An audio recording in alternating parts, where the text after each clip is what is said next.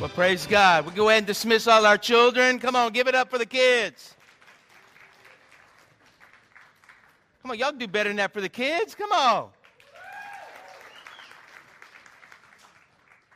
You know, this morning, uh, I just I'm so excited what we're going to do. We're gonna, this month we're doing a series on family, and uh, you know, in this series we're going to talk a lot about important issues in your own life.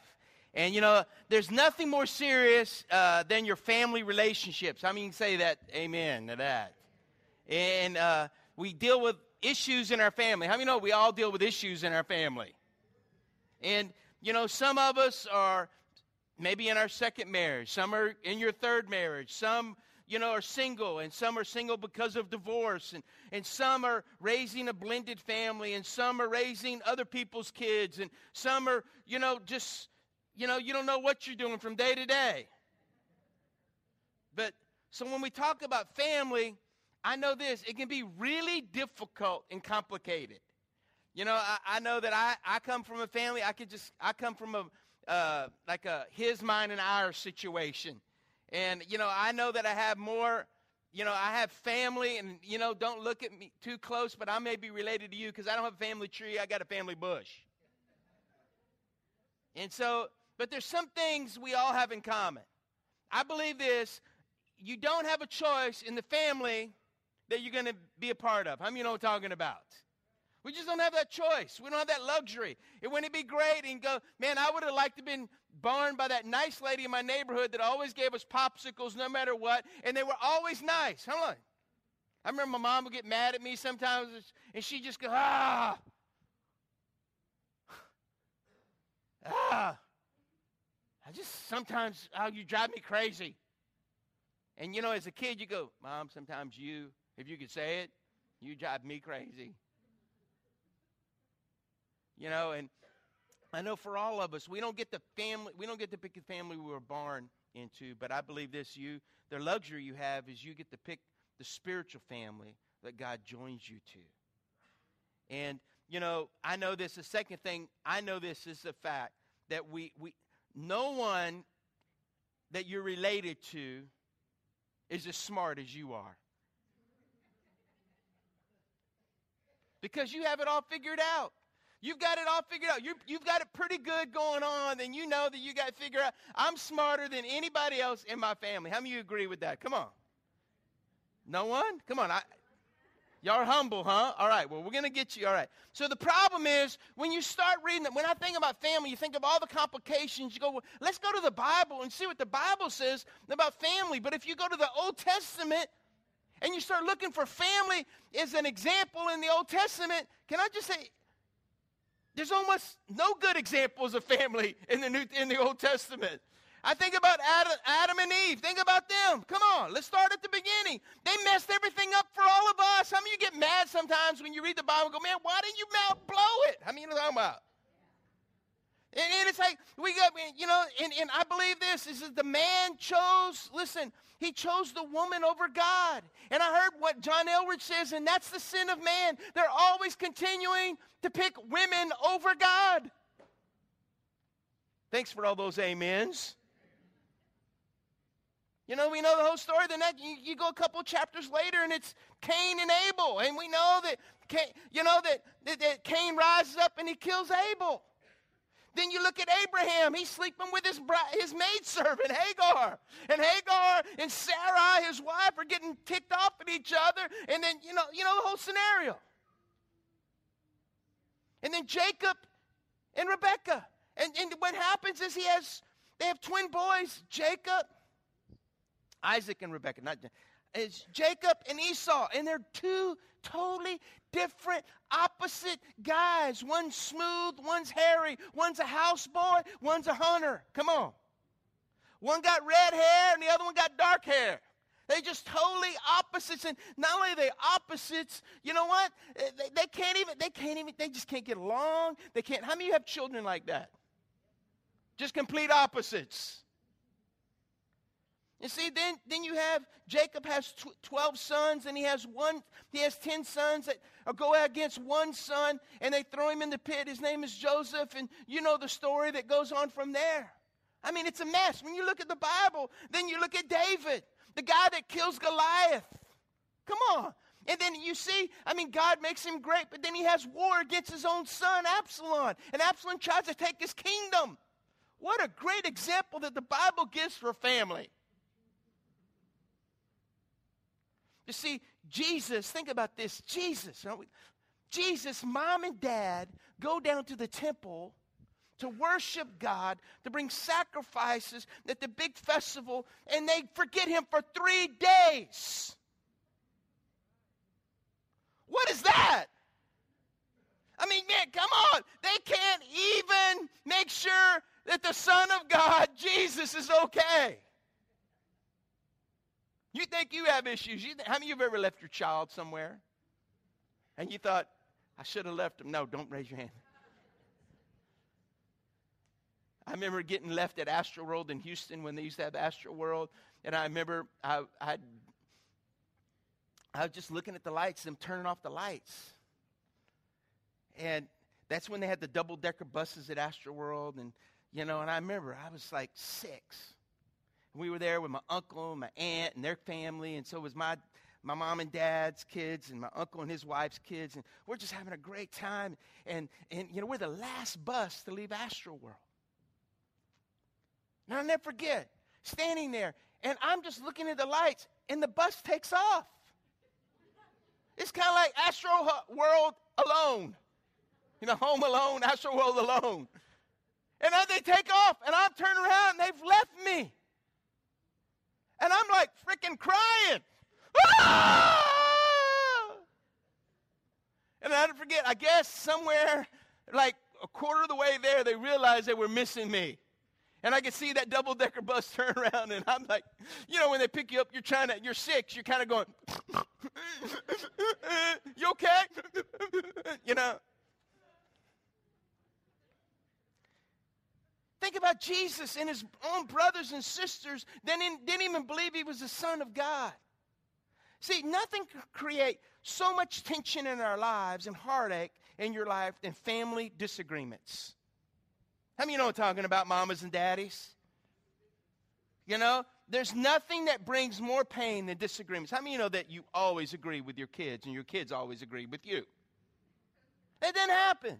This is the real world, man. And see, nothing can bring any more, see, nothing can bring greater pain to us, but nothing can bring as much joy when our family, when it works right and it just works out. How many are talking about? I heard my, one of my teachers, Winky Pratt, and he said, grief is propor- proportional to intimacy. The more that you love someone is the greater that you grieve. Come on. But you know, when you're close to someone and they bring you joy, there's no joy like that. Amen? They just, and so there's nothing can bring us. So back, you know, when you look at back at Jesus' time, and the Apostle Paul begins to do some writings in the in the New Testament, and he talks, he begins to address family, what that's all all about. But in Jesus' time, it was it was a male-dominated society. Men had it going on. Women were like property. In fact, women were treated like property and you would have to purchase your wife. Like you would give her like if you wanted to marry a wife if, if it wasn't arranged even if it was arranged you had to go. And what you had to do is you had to give. You have to buy your wife you know 10 donkeys for her. You know what i'm saying? Lily i know a couple that was on their on a tour in israel. And it's where they were in the they were, they were on a tour. They were looking at, at, they were going all through Israel. And as they're going through Israel, what happens is, you know, they still have people that live like in tents and have camels, and, and they, but they have a pickup truck and they raise sheep and they raise camels, they raise goats, they raise all that kind of stuff. But what happens is they're on a tour and they go into this tent and they're sitting down and they're offering them to give them drinks and things like that. And there's one of these guys, and he looks at one of these women. And she's actually a pastor's wife from Minnesota. And he looks at the tour guide and he says, Hey, can I give one camel for that woman? Now, for, in his world, it's not wrong. By the time, and he kept going, another camel, another. He wanted to get, he was willing to give 17 camels for that wife from Minnesota, that pastor's wife from Minnesota. You understand me? He didn't get her. That's all I got to say. But what happens is, is that, you know, when you think about that in our society and what happens, see, back in the time, it was a man dominated world.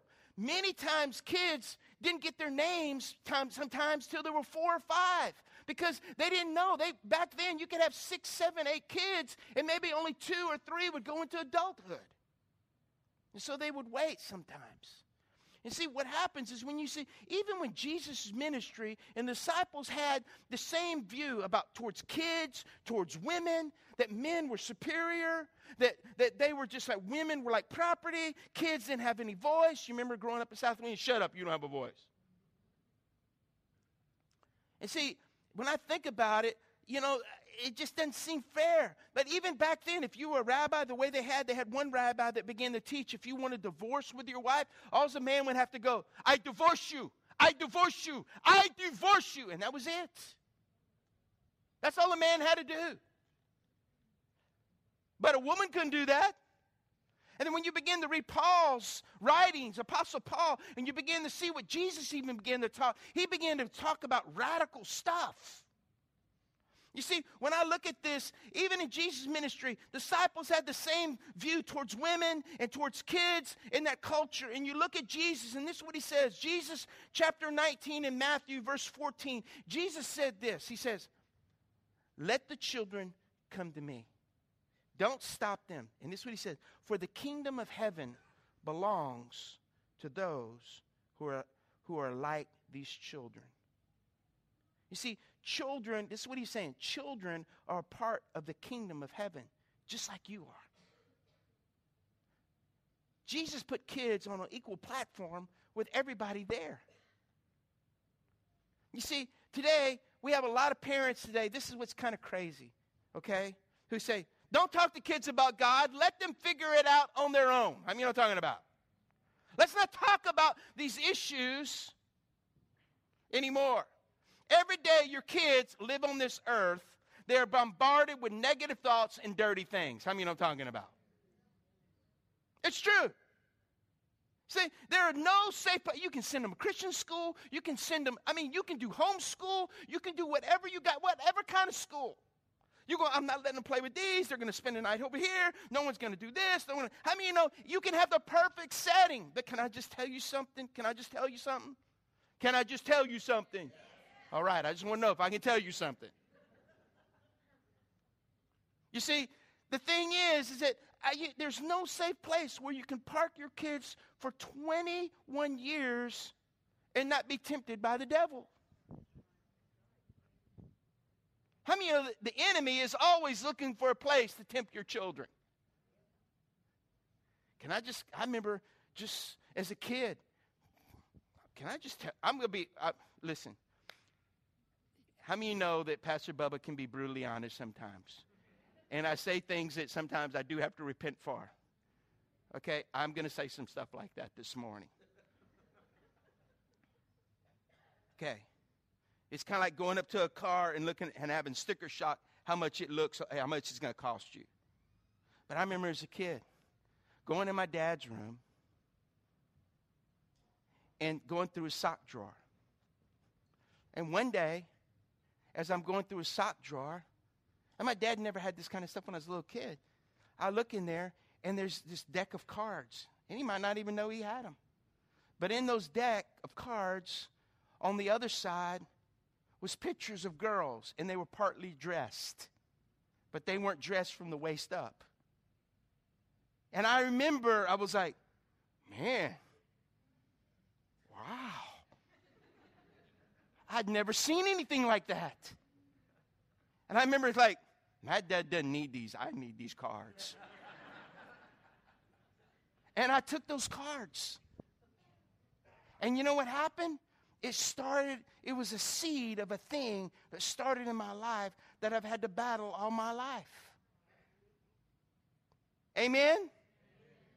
And sometimes people, even Christians say, well, if I if I get married, that'll fix that problem. It won't fix the problem. Because it's a hard issue. Hello. You know, there's some people go, hey, hey boys, come see. And you can tell your kids about drugs all you want. But sometimes, hey man, I got something to get you off, dude. Really? What's that? Some hoochie wanna. Hoochie Wanna, what's that? Mary Jane. You know, Colombian gold. Jamaica pink. See, y'all going, what did Jamaica? I made it up. Anyway. Look at all thing, and you know, just just try it. You might like it. I remember the first time I did. It, I was coming from a baseball game. I was a sophomore in high school. My brother was in the car with me. He's here this morning. He can testify. Well, he did it before me, but anyway. I was mad at him about a week before. I was going to beat him up next week. I was joining him. I was sitting in the, we were coming back, his Todd and I were on the baseball team at Fatima. And I remember we, we were there. He was a freshman, I was a sophomore, and we had some seniors come Matt Neef and Father uh, and Mike Landry and all those guys. Mike Landry's dead. Did you know that, Todd? Okay, you did. And I remember I was just, they go, come on, try it. And it's like, didn't bother me the first time, but that the third hit, I was like, whoa. Whoa, my mama lied to me. My daddy was holding something back from me. And it started a journey till I got caught. And even getting caught then changed my heart. You see, can I just tell you something? I don't care. You can raise your kids the way you think. You can get the best Christian literature and stuff, but your kids are still going to have to deal with temptation, still going to have to deal with evil, still going to have to deal with the devil. And sometimes he doesn't even have, sometimes, look, can I be honest with you? Sometimes we don't even have to deal with the devil. We just do something we want to because we, we just want to do it. Come on, I get an amen on that one? Because sometimes the devil, remember Flip Wilson, the devil made me do it. The devil has nothing to do with it. The devil is like wondering, what the heck? Y'all giving me credit for everything, and he can't even take credit for it, really, because it's you. Y'all still love me? All right. Yeah, I talked about insecurity last week, but I have no insecurity. All right, just. But see, this morning, when I think about it, your kids need to have a relationship with Jesus. That's what we should be doing. We shouldn't be hiding that from. See, your kids need to have a relationship. They need to. They need you to show them how to love God. See, what I've learned is what you can't preach to them. Listen to me. I want to give you what you can't preach to them, what you can't tell them. You can only do through repentance. What do you mean, Pastor Bubba? How many of you have ever made a mistake raising your children? How many of you have ever gotten angry? Like really angry, fâché? How many of you at times when you not only did you get angry, but you just you just blew it? You said things that peeled the paint. If we if your walls could talk and we put it, we, they would tell us what you said. How many of you just like allowed them to go places, then you just regretted it later? Oh my God, what did I do? Huh. Can I tell you something? The only thing that'll ever do that is to change their heart, to let them know. See, it's not us just telling them, you know, God wants you to do this. God wants you to live this way. God wants you. Can you ever go to your children and go, Luke, will you forgive Daddy for being angry? God spoke to me, told me I've been angry. I've been short sighted. I said things to you that I shouldn't have said. Will you forgive me? Can I tell you something? That will do greater than anything you ever told your children. Because remember this miserable people like to make people miserable, but forgiven people forgive people. And if you want your children not to hold bitterness and things against you, you have to walk in humility and be willing to forgive. Amen? Thank you for all those amens. But see, today, there are a lot of parents who say, don't talk to your kids about Jesus. Don't talk to them about God. Let them just figure it out. Every day our kids live on earth. That's the way it is. We don't live in a neutral world. How many of you figured that out?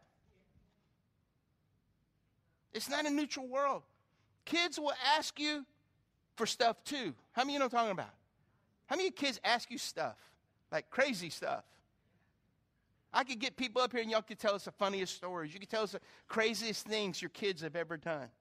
one of my children, I'm going to tell you who it was, but I had a national speaker one time in the back seat of my car, and like he travels all over the world, and he's looking at him, and he goes, How come you got hair growing out of your ears?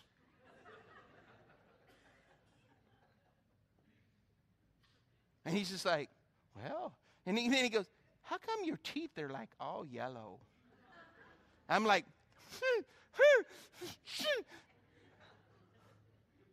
Kids say, it's like Bill Cosby used to have, and was it Lawrence Linkletter? Kids say that, thank Art, thank you, thank you, before my generation, all right? Don't, Miss Sharon, it, okay, I did watch it when I was a kid. I will repent. But you know, I love what Paul, what Peter says in 1 Peter chapter 3, verse 7. It says, In the same way, you husbands, look what it says give honor to your wives. Trust your wife. It says, treat your wife with understanding as you live together. Can I tell you something? I know this lady right here. I know Miss Tracy. I know her. I know her. I know her her passions, her strengths, her weaknesses, but the Bible says treat her right, even though you know all of that stuff. You know, because I've known this. I had a Cajun woman tell me one time, and it's been one of the greatest pieces of wisdom I've ever had in my marriage. She, you know, Pastor Bubba, you know, men, they all the same. She got married when she was 15, Miss Savoy. She goes, the men, they bark all day, but you know, baby, they meow at night, yeah.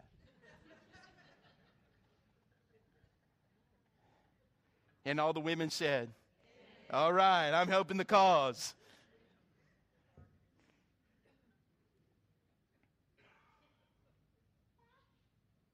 He says, She may be weaker than you are. Now, let me just stop right there. That means she can't lift as much weight as I can, but that doesn't mean she's weaker intellectually, because my wife is much smarter than me. Much. Can I confess that? And everybody can say amen to that too. Help me help the cause here. She is much smarter than I am. And everybody said, I was watching. Anyway. She is. She's sometimes women are more spiritual than their husbands. It's okay. But look what it goes on to say. But she is an equal partner in God's gift of new life. Peter says something radical here. Wait a minute. An equal partner, but a different position. Hello. An equal partner. She's not property. She's not to be mistreated. And he says, treat her as you should so your prayers will not be hindered. My life, can I just tell you something? When I treat my wife right, it actually enhances my life. It actually helps me out. See, the, the man is to be the leader of the union, but the wife is a joint heir with her husband. That means, you know what? We each have our roles. I'm the leader. I'm the CEO. But can I tell you something? That don't mean she she doesn't have an opinion. That doesn't mean you go submit, wife. I don't use that. Like a bunch of ignorant religious people do. Jesus saying, in God's kingdom, women are equal to men, spiritually equal to men. But they have they have equal value, but they have different roles. In the 21st century, we see all of that kind of it kind of like looks like gobbledygook, doesn't it? You know, they have a little girl just a few few months ago, about a year ago now, a little girl in Afghanistan that got shot in the face. Why did she get shot in the face? Listen, she she was shot in the face by the Taliban because she wanted to go to school. But in their society, she had to kick against the culture, kick against about what everything is said in the culture. No, you got to stay ignorant. And she said, I defy that. And they heard and they went and shot her in the face. And guess what? Now she's in England. And guess what? I've heard she's become a Christian. It's kind of good when you read the Bible and you can see what you can do in God. Amen? You ought to give God more glory than that. It's, it, there's a warring against, how many know there's a warring against marriage?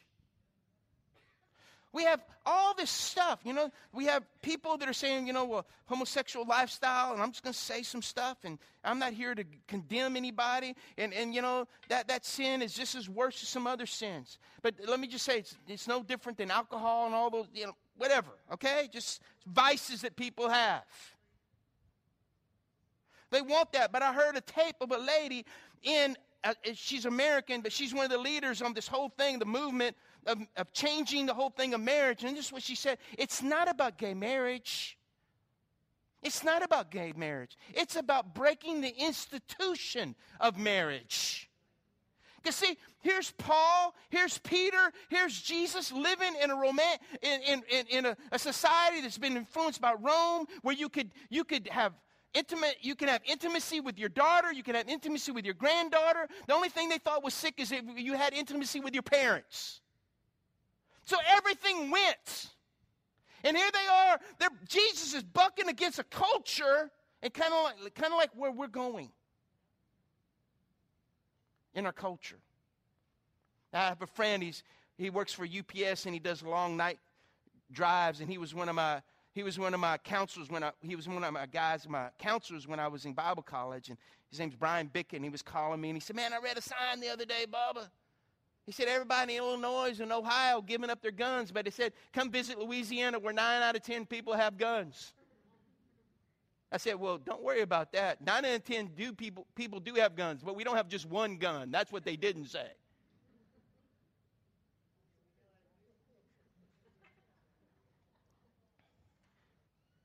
We're in a culture that's trying to break institution. You look at it. What was this culture based on? The common law, which was based on the Bible. Now we've broken against that. We've broken against creation. We've broken against many different things in our society. And let's go on. See, the Apostle Paul taught four pillars to elevate the family. If you have a pen or a paper, you need to write this down. I don't, we don't have notes today. I wish I would have had it created for you, just didn't do it. Number one is Children, obey your parents in the Lord. Honor your father and your mother is the first pillar. And there's a promise with that, and you'll have a long life. I brought you in this world, and I can take you out, baby. Anyway, no. The second thing is, wives, submit to your husbands as unto, come on, the women knew that one, as unto the Lord. The next pillar is husbands. This is Paul speaking in Ephesians. He says, Paul said, Husbands, love your wives as Christ loved the church and gave himself up for her. Husbands, when's the last time you died to yourself to bless your wife? Don't say ouch.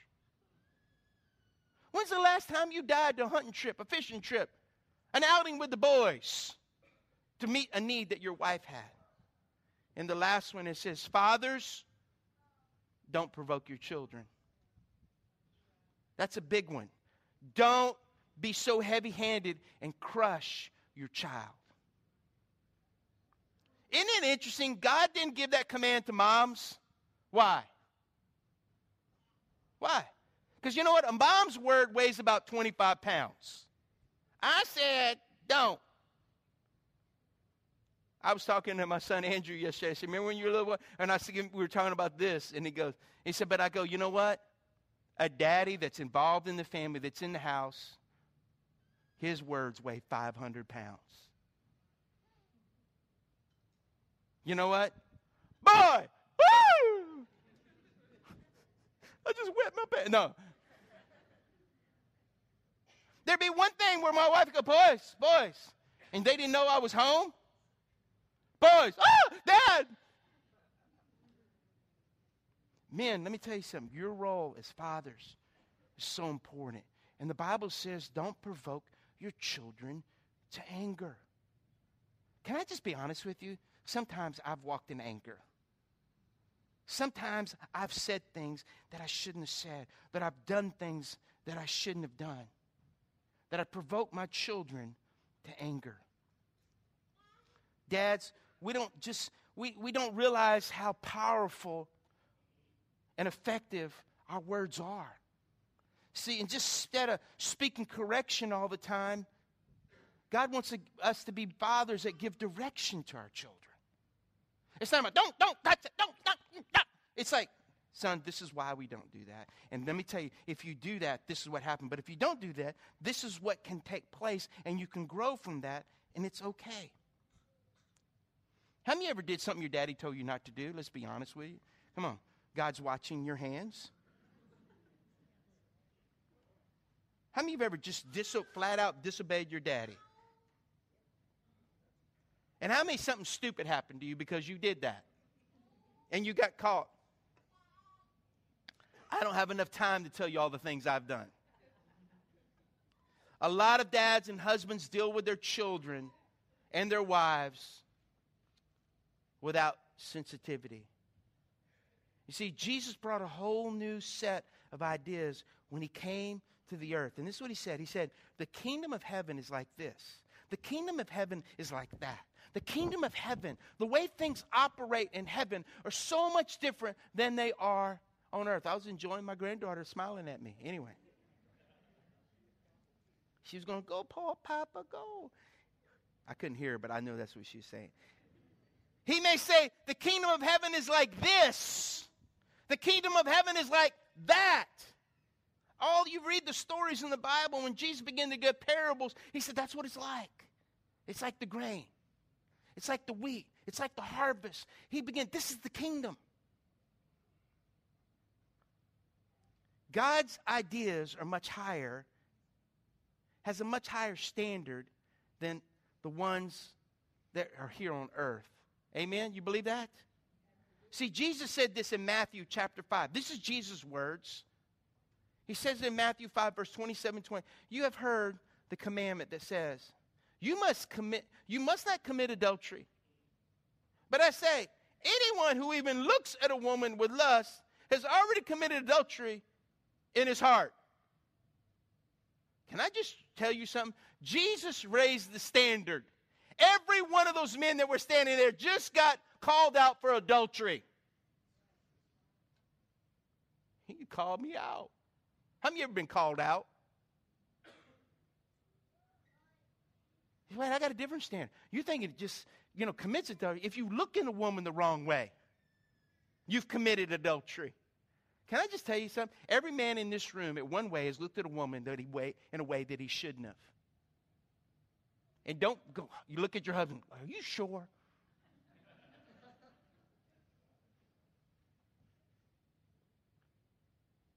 Jesus made everything, he made everybody in that crowd an adulterer. Can you imagine that? He just kind of like when he looked at the wind, stop, and the wind go, oh, it's you. Jesus raised the standard, but with it, he started, he not only that, he gives a new standard. He gives a standard called and he introduces grace. Aren't you glad for the grace of God? Grace. That's his incredible idea of forgiveness. How many of you have ever sinned? How many you never sinned, liar? Anyway, sinner. All of us have blown it. See, the standard went higher than grace and it went deeper. See, he went, he goes, here's a new standard. It's called grace. And we're going to go deeper than ever. None of us have ever measured up to the ideas Jesus taught. How many believe that? Can I just make a confession as your pastor and just, just let you know? Listen, number one is, can I just make this? It may be a shock to some of you. I am not perfect. I'm not perfect. You can ask my wife, she knows me. I'm not perfect.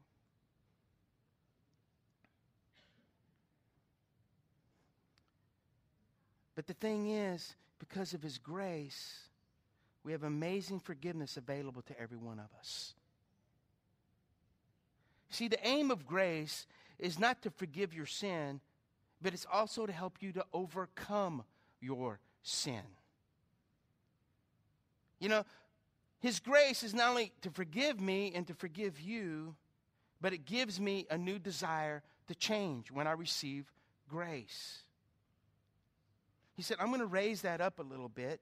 And I'm going to see when you walk in grace, how many of you had stuff that you used to do that you don't do anymore and you look back, that's God?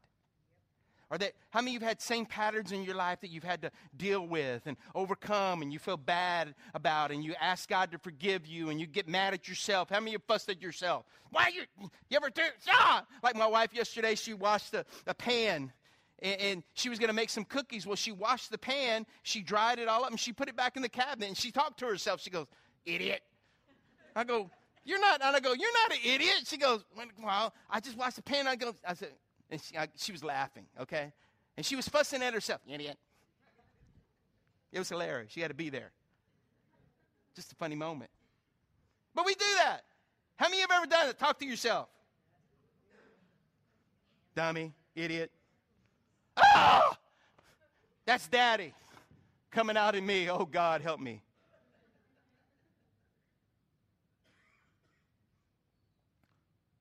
Because of grace, Listen. Because of grace, we have amazing forgiveness. You see, not only forgiveness, but it goes deeper in that to help us to overcome.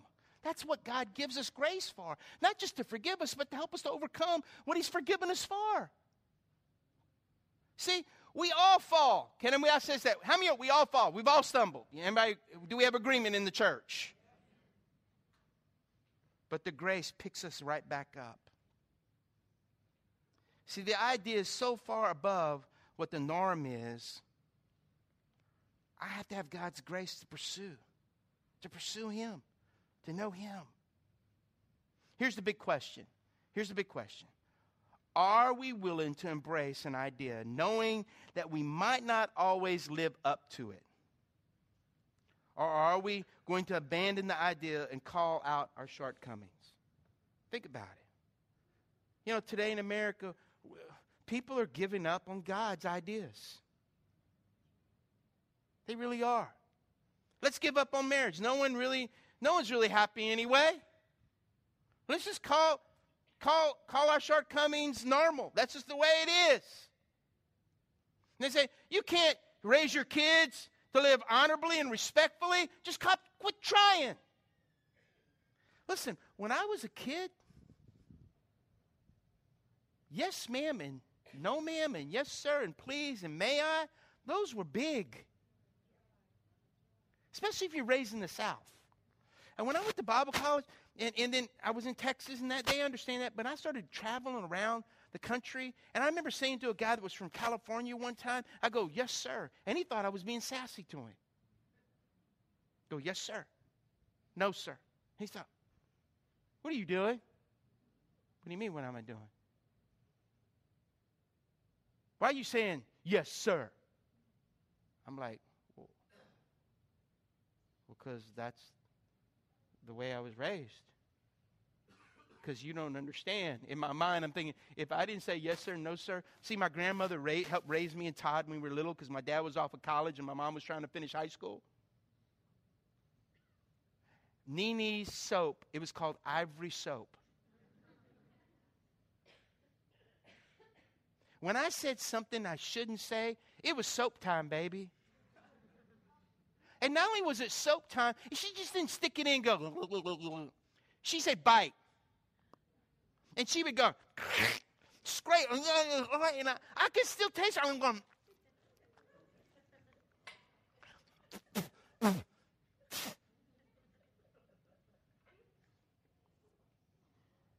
I hate ivory soap. That's why we use Dove. I like the Dove floating on me in the morning. You know, all that stuff. You know what I mean? Irish green, whatever it is. You know, the leprechaun spirit. You know, I, I don't mind all those other soaps, but don't don't give me ivory, baby.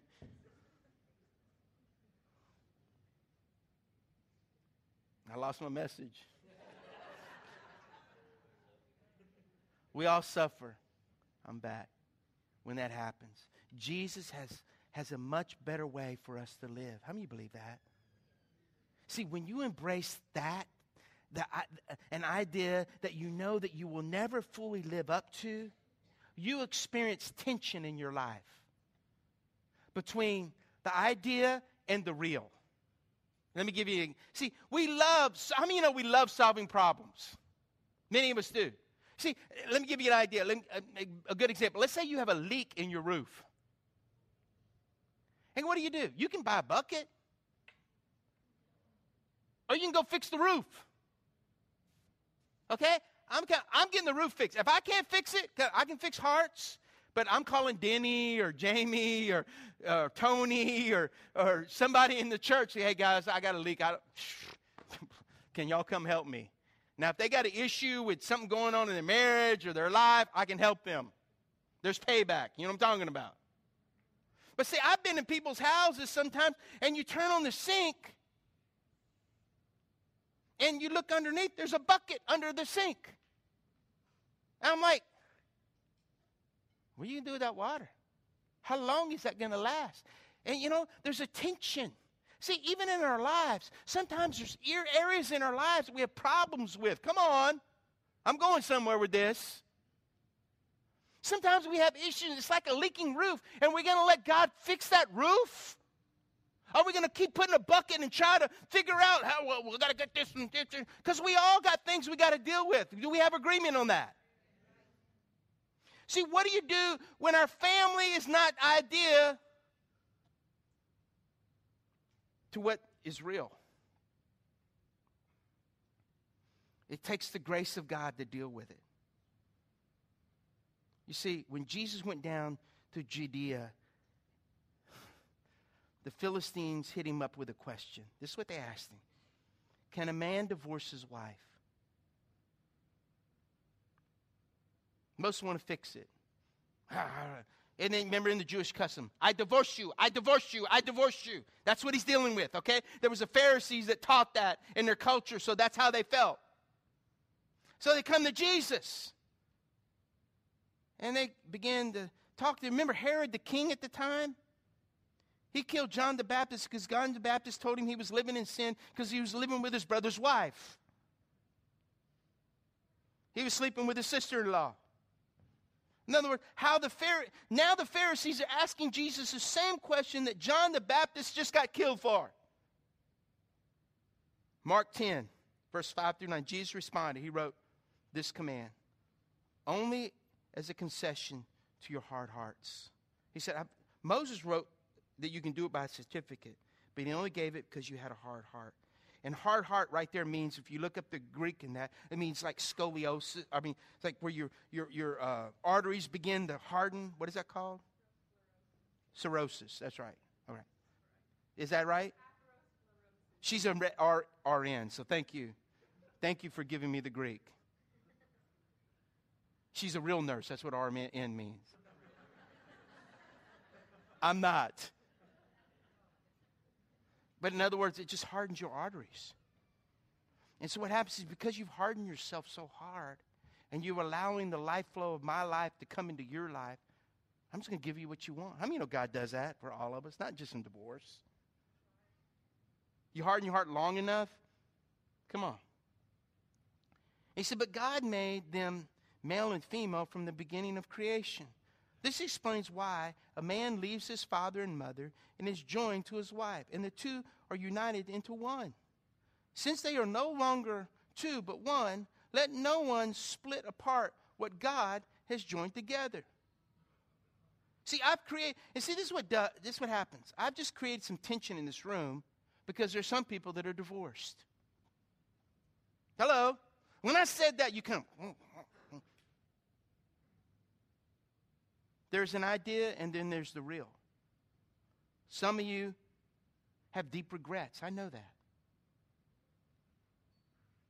We do things because we want to do them. We do our own stuff sometimes. It's and like I said, it's not the devil, it's not any of that. let me give you a story. How many of you have ever heard the story of David, a man after God's own heart? How about David and Bathsheba? David, we know the story. God loves David. David loves God. But David comes out on his balcony one day, and he's just going out on his balcony. He looks, and there's a woman that's washing herself, and she has she's naked. And he's kind of like, wow. And then something happens in his heart. He goes, I want her. And even his servant, when he said to go command, his servant looked at him. He said, David, that's Uriah's wife. And Uriah, if you know the story, Uriah was one of David's mighty men. He wasn't even an Israelite, he was actually a Hittite that was converted to Ju- Judaism. Okay? And so we know that David goes and he has relations with her. And all of a sudden, we know that, that what happens is as he has relationships with her, he feels terrible, he feels bad, and she comes back a few weeks later, a couple months later, and says, Hey, you know that one night stand? I'm pregnant. He goes, This is a problem. He said, Get Uriah to come back from the battlefield and he can sleep with his wife. He has an idea. First night he's there around the around there, David's hey, go be with your wife, you know. Ah. And what he does, instead of going in and being with his wife, he pulls out a mat, lays on it, and sleeps by David's door. The next, he, David see, hears this, sees this, and he goes, Oh man, what are we going to do? This is the issue. And so what he does, he gets him drunk. And he thinks that'll get him, but he does the same thing. And he realizes it's not going to work because he's loyal to the core for David. He's one of David's mighty men. So he sends a note in his own hand to give to Joab, his commanding general. Puts it in his hand, and it's a note. And Uriah doesn't even open the note because he knew it'd be his life. Joab reads it, and it was Uriah's life. David said, When the battle gets hard, let, let Uriah go to the front and fight, and y'all withdraw and let the enemy kill him. And we know the story goes that she has the baby, he dies. But remember, God, in today's culture, we want to blame everybody else for our issues, don't we? We need to own our own sin. We chose to do things. David chose to do this out of the hardness of his heart. But you know the cool thing about God and His grace? She lost that baby, but she had another baby and his name was Solomon. And through that lineage, through David and Solomon, through the lineage of Judah, Jesus is called the Lion of Judah. Through the lineage of Jacob's children, through, through that, through his sons came, his, he named Judah and he prophesied over his son Judah. Through your lineage will come the Messiah. And through David and Solomon came Jesus through that lineage. And see, that's the grace of God. You see, even though David messed up, look at me, even though you messed up, even though I've messed up, what he's saying is God didn't abandon him and God won't abandon you. The grace of God covers the gap between the real and the ideal. God's grace covers us. When you walk through hard times, God's grace comes. You know, when you have someone that dies that you love and you care for and you want them back and it was too soon, just like right now and Pastor Jay in our church and in our, our Savior's church right now, let me tell you what's happening right now. And you need to pray for them. It's God's grace. This past week, our children's pastor at our Broussard campus was driving on Interstate 10 and someone crossed the medium and ran into their car and killed his 13 year old precious daughter that was in the back seat that had just brought two friends from school the week before to youth group and they got saved, gave their lives to Jesus. His seven year old son was in the front. He was in the front seat, literally got, got smashed. They went in to bring his daughter for operation. They came out and, and they go, he starts, you know, she was bleeding, she was hemorrhaging. They're going through all this stuff, and, and then in the middle while they're explaining everything, she didn't, she, she, uh, she deceased, and, and also we couldn't get the blood. And it was like no feelings. And the mom goes, "What do you mean? Wait, wait, wait. What are you saying? Your daughter expired. She's seven months pregnant. Okay. The same day, our worship leader at the Lafayette campus wife's pregnant. They're from New Orleans. They're trying to make the transition, move from New Orleans to Lafayette. She goes into labor. They're going to, New Orleans because that's where they've done everything. And, and then she's about to have a baby. And at 4 o'clock in the morning, there's a, the baby's heart stops beating, and the baby's born, stillborn. He said, Bubba, Pastor Jake, you know, we, y'all know me and Pastor Jake pray every Sunday. And, he, we, I've walked through some things this week, and he has.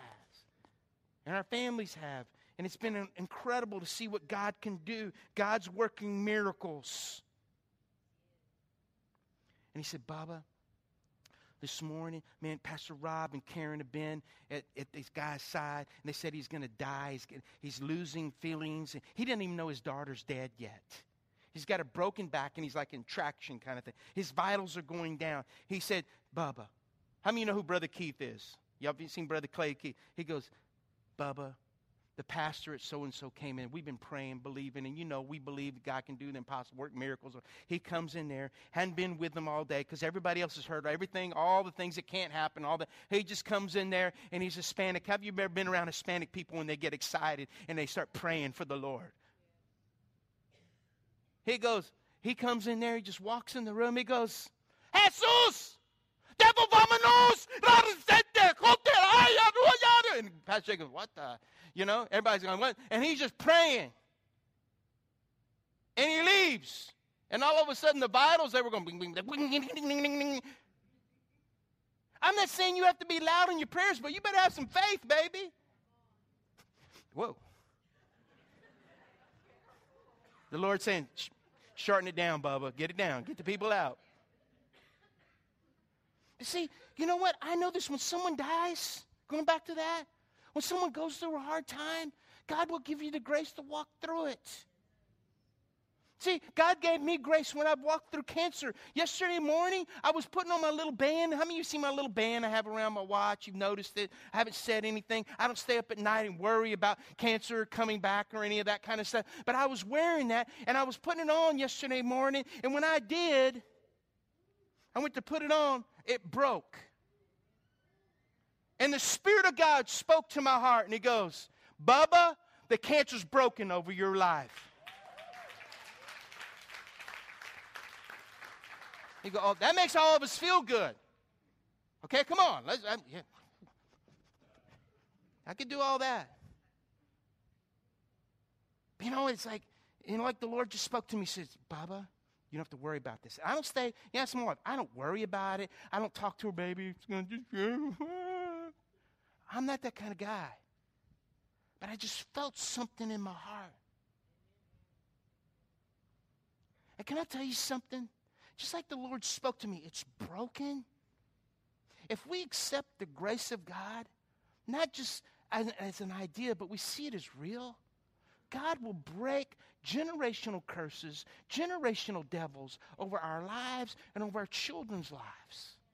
And see, God can give you grace. Because see, if someone dies in your family and they know the Lord, and you're, you're crying, God will give you grace to walk through that. But if you ask them, do you want to go back? And they're in heaven, they go, I don't want to go back. Can I just tell you? They don't want to come back. All they want to tell you is, hey, it's wonderful here. This is awesome. And you know what else they're saying? It's wonderful. But I'm waiting for you.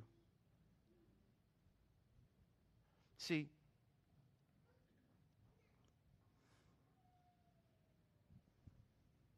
God's grace covers.